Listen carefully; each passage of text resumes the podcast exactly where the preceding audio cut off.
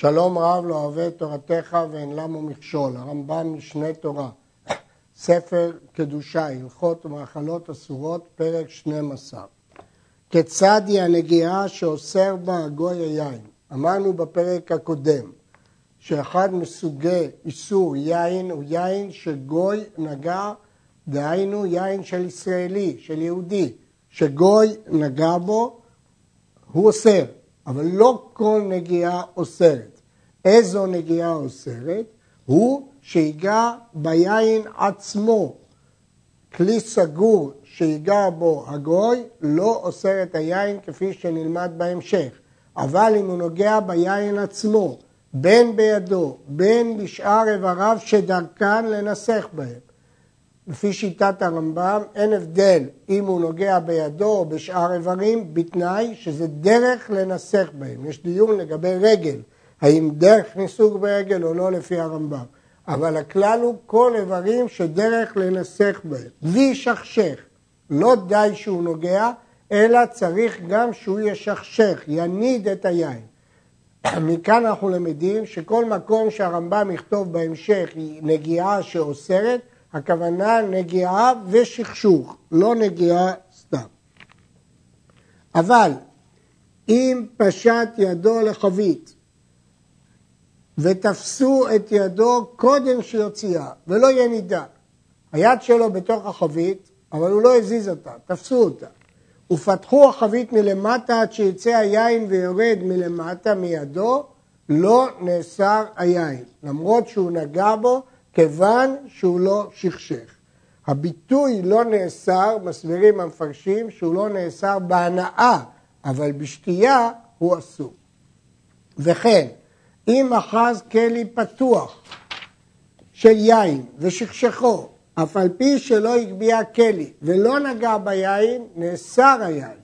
אם הכלי פתוח והוא מנענע אותו ומשכשך, למרות שהוא לא נגע ביין עצמו, הוא אוסר. מכאן אנחנו למדים שמה שלמדנו בתחילת ההלכה, לגוע ביין עצמו ולשכשך זה לאו דווקא, אלא אם הוא ישכשך כלי פתוח אפילו שלא נגע ביין עצמו, היין אסור בהנאה. נדגיש, שכתוב פה גוי, סתם גוי שמתואר בפרקים האלה הוא גוי עובד עבודה זרה, אבל אם הוא ישמעאלי או גוי שאומתו לא עובדת עבודה זרה, הוא לא אוסר בהנאה, אלא רק בשתייה, כפי שביארנו בפרקים הקודמים. הרעב"ד מסיק פה והוא שניתז מן היין, אבל המפרשים כותבים שדעת הרמב"ם, שאם הוא שכשך, לא משנה אם זה ניתז או לא ניתז. נטל הכלי של יין והגביהו ויצק היין, אף על פי שלא שכשך, נאסר, שהרי בא יין מכוחו. הגביה ולא שכשך ולא נגע, מותר. אם הגוי רק הגביה כלי של יין, זה לא אוסר, כי אין פה נגיעה ושכשוך. אבל אם הוא הגביה ויצק אותו, היציקה הזאת נחשבת כשכשוך, כיוון שהיציקה של היין היא מכוח הגוי. כיוון שהיציקה של היין היא מכוח הגוי, אנחנו רואים את זה כשכשוך. הגביה ויצק. המפרשים דנים פה, איזה יין נאסר? האם רק היין שיצק, אבל שאר היין שנשאר בכלי מותר, או שמא כל היין אסור מדין ניצול, כיוון שהכל מחובר. יש מפרשים שאמרו שכל היין אסור. הרמב"ם לא חילק, לא הזכיר פה האם הוא מדבר רק על היין שבא מכוחו, או גם על היין שבכלא. לכאורה הוא מדבר על היין שבא מכוחו, אבל הוא לא כתב בפירוש מה דין היין שנשאר בכלא. נוכרי שהיה אוחז הכלי בקרקע, וישראל צק לתוכו יין, היין מותר. מדוע? כי הגוי לא נדנד, לא שכשך, הוא רק אחז בכלי. ואם נדנד הגוי הכלי, נאסר היין. כיוון שזה כלי פתוח, אם הגוי שכשך אותו, נדנד אותו, נאסר היין אפילו שהוא לא נגע. כלי סתום מותר הגוי לטלטלו ממקום למקום ואף על פי שהיין מתנדנד. למרות שאמרנו שאם הגוי ינדנד כלי פתוח זה נחשב כשכשוך ואסור, אבל כלי סתום שהוא מעביר אותו ממקום למקום למרות שהיין מתנודד, הרי זה מותר כי זה לא דרך ניסוך. העביר נוד של יין ממקום למקום, הנוד הוא של עור, והוא אוחז פי הנוד בידו, כיוון שהעור הוא גמיש, כשהוא אוחז אותו בידו זה כאילו סתום. בין שהיה הנוד מלא או חסר מותר, כי זה כמו כלי סתום שאמרנו שאין דרך ניסוך בזה שהוא מעביר אותו ממקום למקום. ואף על פי שהיין מתנדנד. העביר כלי חרס פתוח מלא יין, אסור, שמא ייגע בו. גם כאן, לא מפני הנדנות של הכלי הוא נעשה, אלא כיוון שהוא מלא, יש גזרה שמא ייגע בו. ואם היה חסר, מותר, אלא אם כן שכשכו. כיוון שהיין רחוק משפת הכלי, אין לנו חשש שהוא נגע בו בידו. ועצם הנענוע של היין כשהוא מוליך את היין, אמרנו שזה לא אוסר, כי זה לא דרך ניסוך. הלכה ה' גוי שנגע ביין ולא נתכוון לזה, הוא נגע ביין בלי כוונה. הרי היין מותר בהניה בלבד, כלומר אסור בשתייה ומותר בהניה. כיצד? כגון שנפל על נוט של יין, או שהושיט ידו לחבית על מנת שהיא שמן, ונמצאת יין. אם כן, הוא לא התכוון בכלל לגוע.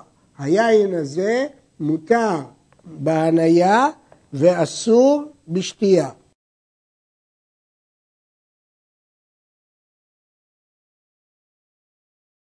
הלכה ו' בא יין מכוחו של גוי בלא כוונה, הואיל ולא נגע ביין, הרי זה מותר בשתייה. פה הדין הוא יותר קל מהדין הקודם. בדין הקודם הוא ממש נגע ושכשך את היין, אלא בטעות, הוא חשב שזה של שמן. אז לכן במקרה זה מותר בהניה ואסור בשתייה. אבל במקרה שלנו זה יותר קל, כי הוא לא נגע ושכשך, אלא זה רק בא מכוחו, וגם שלא בכוונה. זה מותר אפילו בשתייה. כיצד?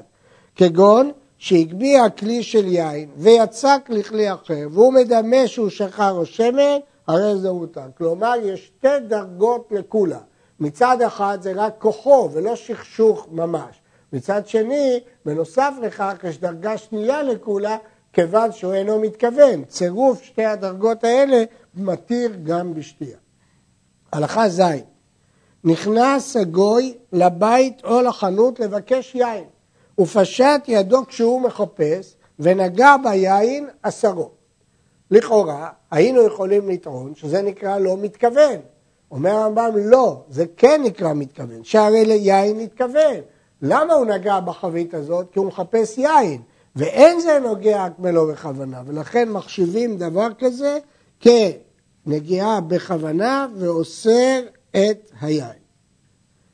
הרעב"ד מקשה על הרמב"ם, הרמב"ם הזכיר נגע, אבל בגמרא הדין הזה מובא שכשך, שכשך בתוך החבית. ומשיב הכסף משנה שהרמב"ם כבר הזכיר בראש הפרק שנגיעה דורשת שכשוך. ולכן גם פה כשהוא אומר נגע, אין הכוונה נגע בלבד, אלא שכשך. חבית שנסדקה לאורכה, כלומר מלמעלה למטה, וקדם הגוי כדי שלא יזול היין, וחבקה כדי שלא יתפרדו החרסים, הרי זה מותר בהניה. מדוע? מכיוון שהוא לא נהנה את היין והיין לא זורם מכוחו, הוא רק חיבק את החבית שנסדקה לאורכה. אבל אם נסדקה לרוחבה ותפס בסדק העליון כדי שלא ייפול, כלומר, הוא הצמיד את החלק העליון שמעל הסדק לחלק התחתון בכוח כדי שלא יזל היין דרך הסדק. כלומר, הוא הכביד במשקלו על החבית, הרי זה מותר בשתייה, שהרי אין היין על כוחו של הגוי. במקרה הראשון, היות והוא לא שכשך, זה מותר בהניה, אבל סוף סוף היין בא מכוחו, כי מכוח אחיזתו את החבית היין יזרום. אבל במקרה השני, זה, הוא רק לחץ מלמעלה, הכביד, היין לא בא מכוחו, ולכן המקרה השני הוא יותר קל ומותר גם בשתייה. הלכה ט' גוי שנפל לבור של יין והעלו משם מת או שמדד הבור שיש בו יין בקנה, או שהתיז את הזבוב והצירעה מעליו בקנה, או שהיה מטפח על פי החבית הרותחת כדי שתנוח הרתיחה, ירד הקצף, או שנטל חבית וזרקה בחמתו לבור, הרי זה מותר בהניה בלבד. בכל המקרים האלה זה מותר בהנאה ואסור בשתייה. מדוע זה מותר בהנאה? כי אין דרך ניסוך בכך. למרות שהוא נגע ביין וזה רק טיפח, זה רק טיפח על הרתיחה, הוא לא טיפח על היין ממש, או שהוא נפל מת, או שהוא זרקה בחמתו, ולכן זה מותר בהניה בלבד.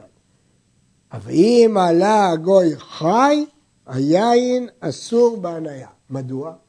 כי כשהגוי עולה מן החבית, הוא רוצה להודות לאליל שלו, שהוא עלה מן החבית חי, ניצול מתביעה, אז הוא מנסח תוך כדי ככה את היין בעלייתו כדי להודות לאליל שלו, ולכן היין אסור בהניה. זה ביאור הגמרא. יש חולקים על המקרה שזרק את החבית בבור ואומרים שהיין מותר בשתייה, לא רק בהניה. והמחלוקת שם תלויה בהבנת הסוגיה. הלכה י' חבית שהיה נקב בצידה והיה עליו פקק ונשמט הפקק מן הנקב והיין יכול לזרום.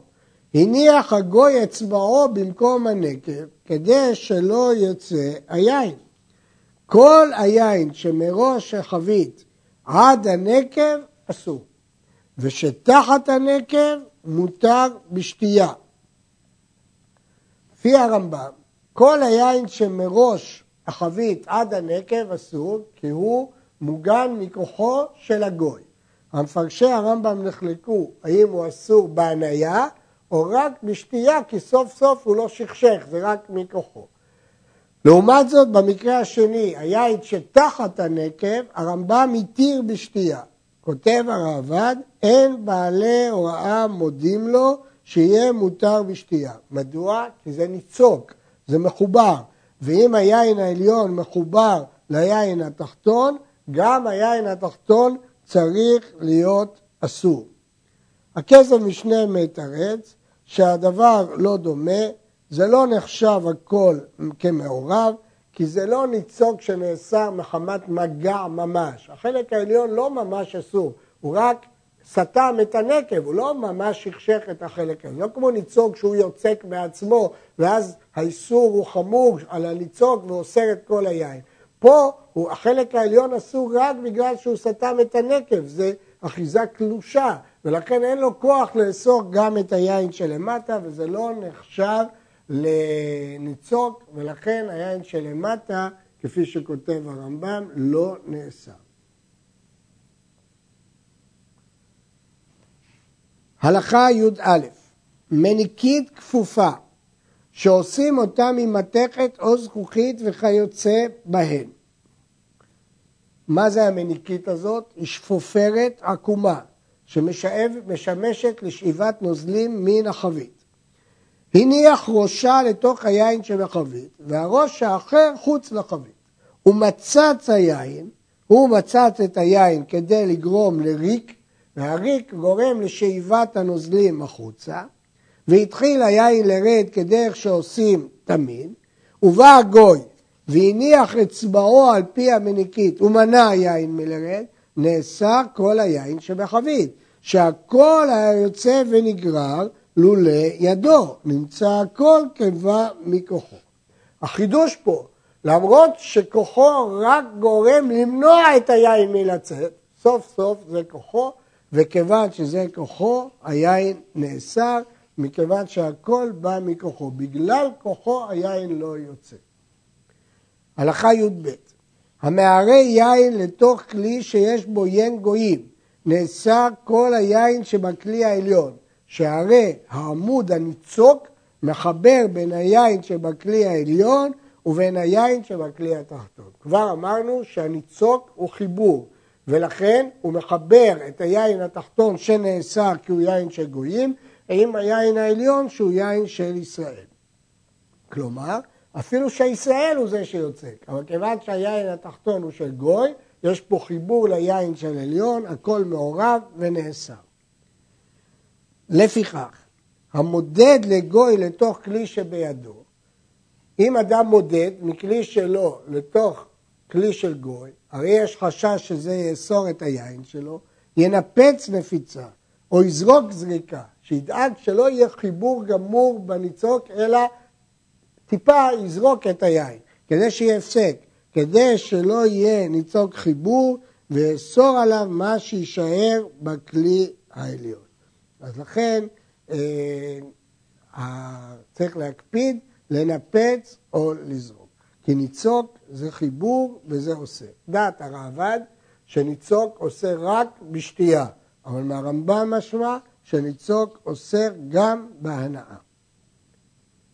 הלכה י"ג, משפך שמדד בו לנוכרי, מדד בו יין לנוכרי, אם יש בקצה המשפך עקבת יין, לא ימדוד בו לישראל, כי נשאר יין מהיין של הגוי, עד שידיחנו וינגב, ואם לא הדיח, הרי זה אסור.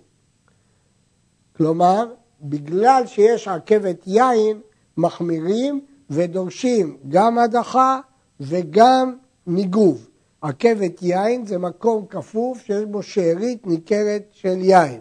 אז הלחלוכית הזאת נאסרה בגלל הניצות, שהוא מדד לגוי, היה ניצות, אז הלחלוכית שנשארה במשפך נאסרה מדין ניצות כמו שלמדנו בהלכה הקודמת. עכשיו כשימדוד יין שלו, היין יעשה מחמת עירוב ביין הזה שהוא אסור, ולכן צריך להדיח וגם לנגב.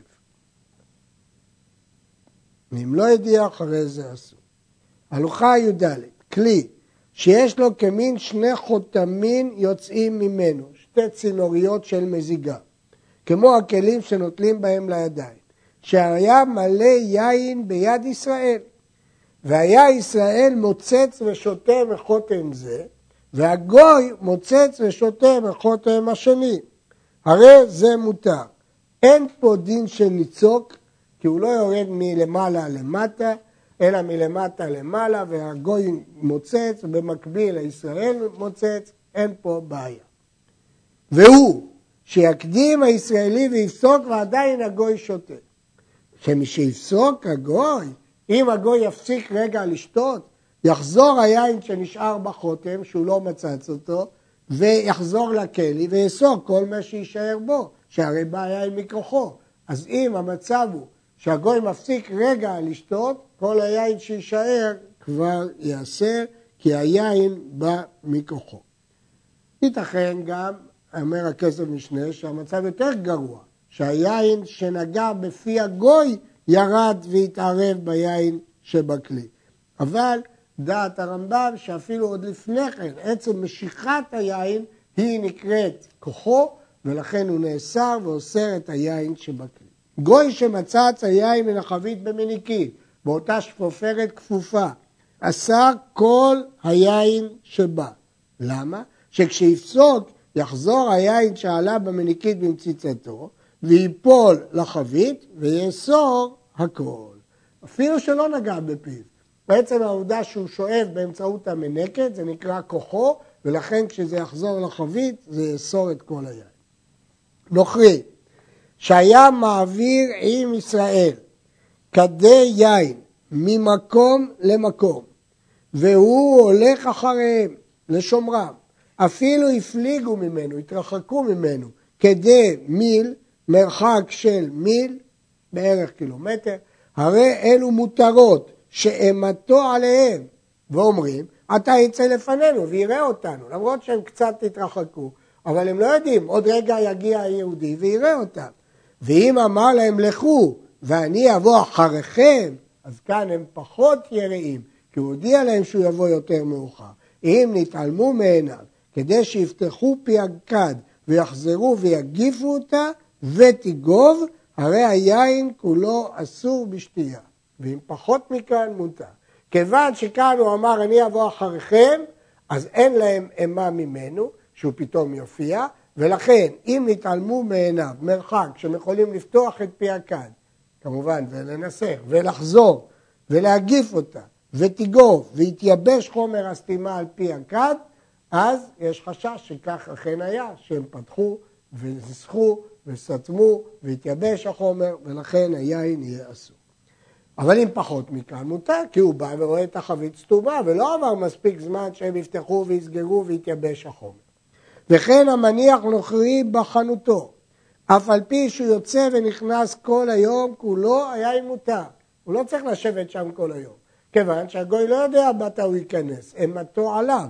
ואם מודיעו שהוא מפליג, אם מודיע לו, ייקח זמן עד שאני אבוא, אני אתאחר, אין אימתו עליו, ואז הדין הוא כמו קודם, ושעה כדי שיפתח ויגוף ותיגוף, יין אסור בשתייה, אם עבר זמן שהגוי שיושב בחנות יכל לפתוח ולסגור ולסתום ולייבש את הסתימה, היין אסור בשתייה. וכן המניח ינו בקרון או בספינה עם הגויים, ונכנס לעיר לעשות צורכו ויצא, היין מותר, כי הגוי אומר כל רגע הוא יבוא. ואם הודיען שהוא מפליג, ושעה כדי שיפתח ויגוב ותיגוב, היין אסור בשתייה, כל זה כמו בהלכות הקודמות. כל הדברים האלו בחביות סתומות, שהיה צריך זמן לפתוח, לגוף, לגוף, אבל בפתוחות אפילו לא שעה, לא צריך שום זמן. מאחר שהודיעם שהוא מפליג ואין אימתו עליהם, היין אסור. הלכה י"ח ישראל שהיה אוכל עם הגוי, אורח, והניח יין פתוח על השולחן, ויין פתוח על הדולבקי. דולבקי הוא משטח מעין מדף ששמים עליו כלים ומאכלות, מאכלים ומשקות, מעין עגלת הגשה כזאת, ויצא שעל השולחן אסור, שעל הדולבגי מותר. האורח לא יכול לפשוט את ידו על הדולבקי עד שיניח בעל הבית על השולחן, זה לא דרך ארץ, זה לא כבוד. לכן אין חשש שהוא לקח כאן ממקומו ולקח מהדולבגי. אבל מה שעל השולחן יש חשש. ואם אמר לו מזוג ושתה, כשהוא יצא אמר לו תמזוג לך ותשתה, כל היין הפתוח שבבית אסור, כיוון שהוא נתן לו רשות, אז יש חשש שגם הוא לקח מהדולבגי. היה שותה עם הנוכרי, ושמע כל תפילה בבית הכנסת ויצא, הלך להתפלל. אף היין הפתוח מותר. שהנוכרי אומר, אתה יזכור היין ויבוא במהרה וימצא אותי נוגע בעיינו. הוא לא אמר לו שהוא מפליג, הוא אומר, הוא הלך רגע לענות ברכו, לענות קדיש, תכף הוא יבוא. ולפי זה אינו זז ממקומו ואינו נאסר, אלא מה שלפניו בלבד, כי זה יש חשש שהוא נגע בו, אבל יין שנמצא דולבגי, אין מה לחשוש. נוכרי וישראל שהיו דרים בחצר אחת, ויצאו שניהם בבהלה לראות חתן או הספד. יצאו במהירות, בחיפזון, ראו שיש בחוץ הספד או חתן, וחזר הגוי וסגר הפתח, ואחר כך בא הישראלי, הרי היין הפתוח שבבית הישראלי בהיתרו, למרות שהגוי סגר. כשלא סגר הגוי, לדעת שכבר נכנס הישראלי לביתו ולא נשאר אדם בחוץ, כי מדומה לו שהוא קדמו. למה הוא סגר? כי הוא חשב שהיהודי כבר נכנס לפניו, לכן הוא סגר. אומר הכסף משנה, הרמב"ם הדגיש דווקא שיצאו בבהלה, אבל אם לא יצאו בבהלה, אז הגוי לא מתיירא שכל רגע הוא יחזור, ואז זה יהיה אסור. יין של ישראל ושל גוי בבית אחד, והיו החביות פתוחות, ונכנס הגוי לבית ונעל הדלת בעדו, נאסר כל היין, כי הוא נעל, ואז הוא לא פוחד שהישראלי יגיע. ואם יש חלון בדלת שמסתכל ממנו העומד אחורי הפתח ורואה כנגדו כל החביות שכנגד החלון, מותרות. כיוון שהוא חושש שמישהו רואה אותו. ושמן הצדדים, חביות שהן בצדדים שאי אפשר לראות אותן מהחלון, אסורים. שהרי מפחד מן הרואה אותו, לכן כל השטח שאפשר לראות מבחוץ מותר, והשאר אסור. וכן אם שאג ארי וכיוצא בו, וברח הגוי ונחבא בין החביות הפתוחות, היה אם מותר. שהוא אומר, שמא ישראל אחר נחבא כאן, והוא רואה אותי כשאגע, הוא לא יודע מי הגיע לפה, מי נמצא פה, הוא חושש לגוע. אוצר של יין, מחסן של יין, שהיו חביותיו פתוחות, ויש לגוי חביות אחרות באותו הפונדק. ונמצא הגוי עומד בין חביות ישראל הפתוחות. ראו אותו עומד בין החביות של הישראלי. אם נבהל כשנמצא ונתפס עליו כגנב, הרי היין מותר בשתייה, שמפחדו ויראתו אין לו פנאי לנסה. ואם לא נתפס כגנב, אלא הרי הוא בוטח שם, הוא מסתובב בביטחון עצמי בין החביות של הישראלי, היין אסור, כי יש לו ביטחון עצמי, אולי הוא ניסח, נגע, שכשך. ותינוק הנמצא בין החביות, בין כך ובין כך, כל היין מותר. הטעם של הרמב"ם, כיוון שעיקר מגע התינוק אינו אוסר אלא בשתייה, כי זה אינו מתכוון, וכאן אין לו דעת לנסח, וכאן זה ספק, אז מותר אפילו בשתייה. הראב"ד חולק וסובר שמה שכתוב בגמרא שתינוק שנמצא מותר, זה רק שנתפסה כגנב. בגלל זה זה מותר, אבל אם מסתובבת שם דרך ביטחון, אסור. גדוד שנכנס למדינה דרך שלום, כל החביות הפתוחות שבחנויות אסורות, וסתומות מותרות, כיוון שזה דרך שלום, הם לא יבואו אה, לחפש. אבל הפתוחות שבחנויות אסורות. ובשעת מלחמה, אם פשט הגדוד במדינה ועבר, אלו ואלו מותרות, מפני שאין להם פנאי לנסח. הם עסוקים במלחמה, אין להם פנאי עכשיו לגנוב יין, לנסח יין, ולכן הכל מותר. נדגיש שהרמב"ם דיבר על החביות שבחנויות, אבל מה הדין בחנויות שבבתים? כאן יש דיון, מדברי הרמב"ם משמע שבבתים מותרות. יש ששואלים, הרי דרכם לבלוש ולחפש גם בבתים. גוי שנמצא עומד בצד הבור של יין, אם יש לו מלווה על אותו היין, היהודי לווה ממנו כסף והפקיד מידיו בור של יין כמשכון להבטחת החזרת ההלוואה. הרי זה אסור, היין אסור. פני יש ליבו גס בו, שולח ידו ומנסח, הגוי אומר זה יין שהופקד בשבילי כמשכון על הלוואה שלי, אז לכן ליבו גס, הוא יבוא לנסח, כאילו שזה שלו. ואם אין לו עליו מלווה, היין מותר בשתייה, כי הוא פוחד שיבוא ישראלי ויראה אותו נוגע. זונה גויה במסיבת של, במסיבה של ישראל, היין מותר, שאימתם עליה ולא תיגע. היא פוחדת מהם, והיא לא תיגע. אבל זונה ישראלית במסיבת גויים, ינה שלפניה וחייה אסור, מפני שנוגעים בו שלא בדעתה. הם אומרים, הואיל והזילה את עצמה בפנינו, הם לא מכבדים אותה, ולכן אין להם שום חשש לגוע ביין שלה. נדגיש שמה שאמרנו קודם, מלווה זה מלווה על היין, לא סתם מלווה על האדם בין היהודי לגוי, אלא דווקא מלווה על היין הזה, זה מה שגורם שליבו גס בו.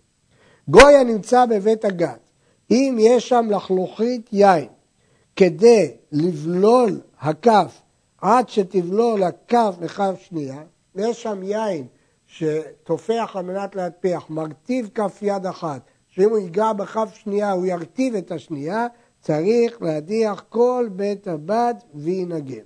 ואם לאו, מדיח בלבד, וזו הרחקה יתרה. יש פה ספק אם הוא נגע, אם הוא לא נגע, ואפילו אם הוא אמר שהוא נגע, לכאורה מספיק הדחה, אבל בכל אופן, הרחקה יתרה, הצריכו הדחה וניגוד. חבית שצפה בנהר, אם נמצאת כנגד עיר שרובה ישראל, מותרת בהנאה. כנגד עיר שרובה גויים, אסור. הולכים אחרי הרוב, היא מותרת בהנאה, אבל לא בשתייה. זה פירוש רבנו חננאל, שאנחנו אוסרים אה, בהנאה ומתירים בשתייה. מקום שהיו רוב מוכרי היין בו ישראל, ונמצאו בו כלים גדולים מלאים יין, והם כלים שדרך המוכרים לבדם נכנוס בהם היין, לא לקוחות, זה כלים של מוכרים. הרי אלו מותרים בהניה, כי הולכים אחרי הרוב, הרוב הם גויים, אמנם מותר בהניה, אבל אסור בשתייה. רבנו חננאל מסביר מדוע, כי אפילו אם זה יין של ישראלי, אולי גוי נגע בו. חבית שפתחו גנבים, אם רוב גנבי העיר ישראלים, ישראל, היין מותר בשתייה, הולכים אחר הרוב, וכאן התירו אפילו בשתייה, כי לא הוראה חזקת היין. עד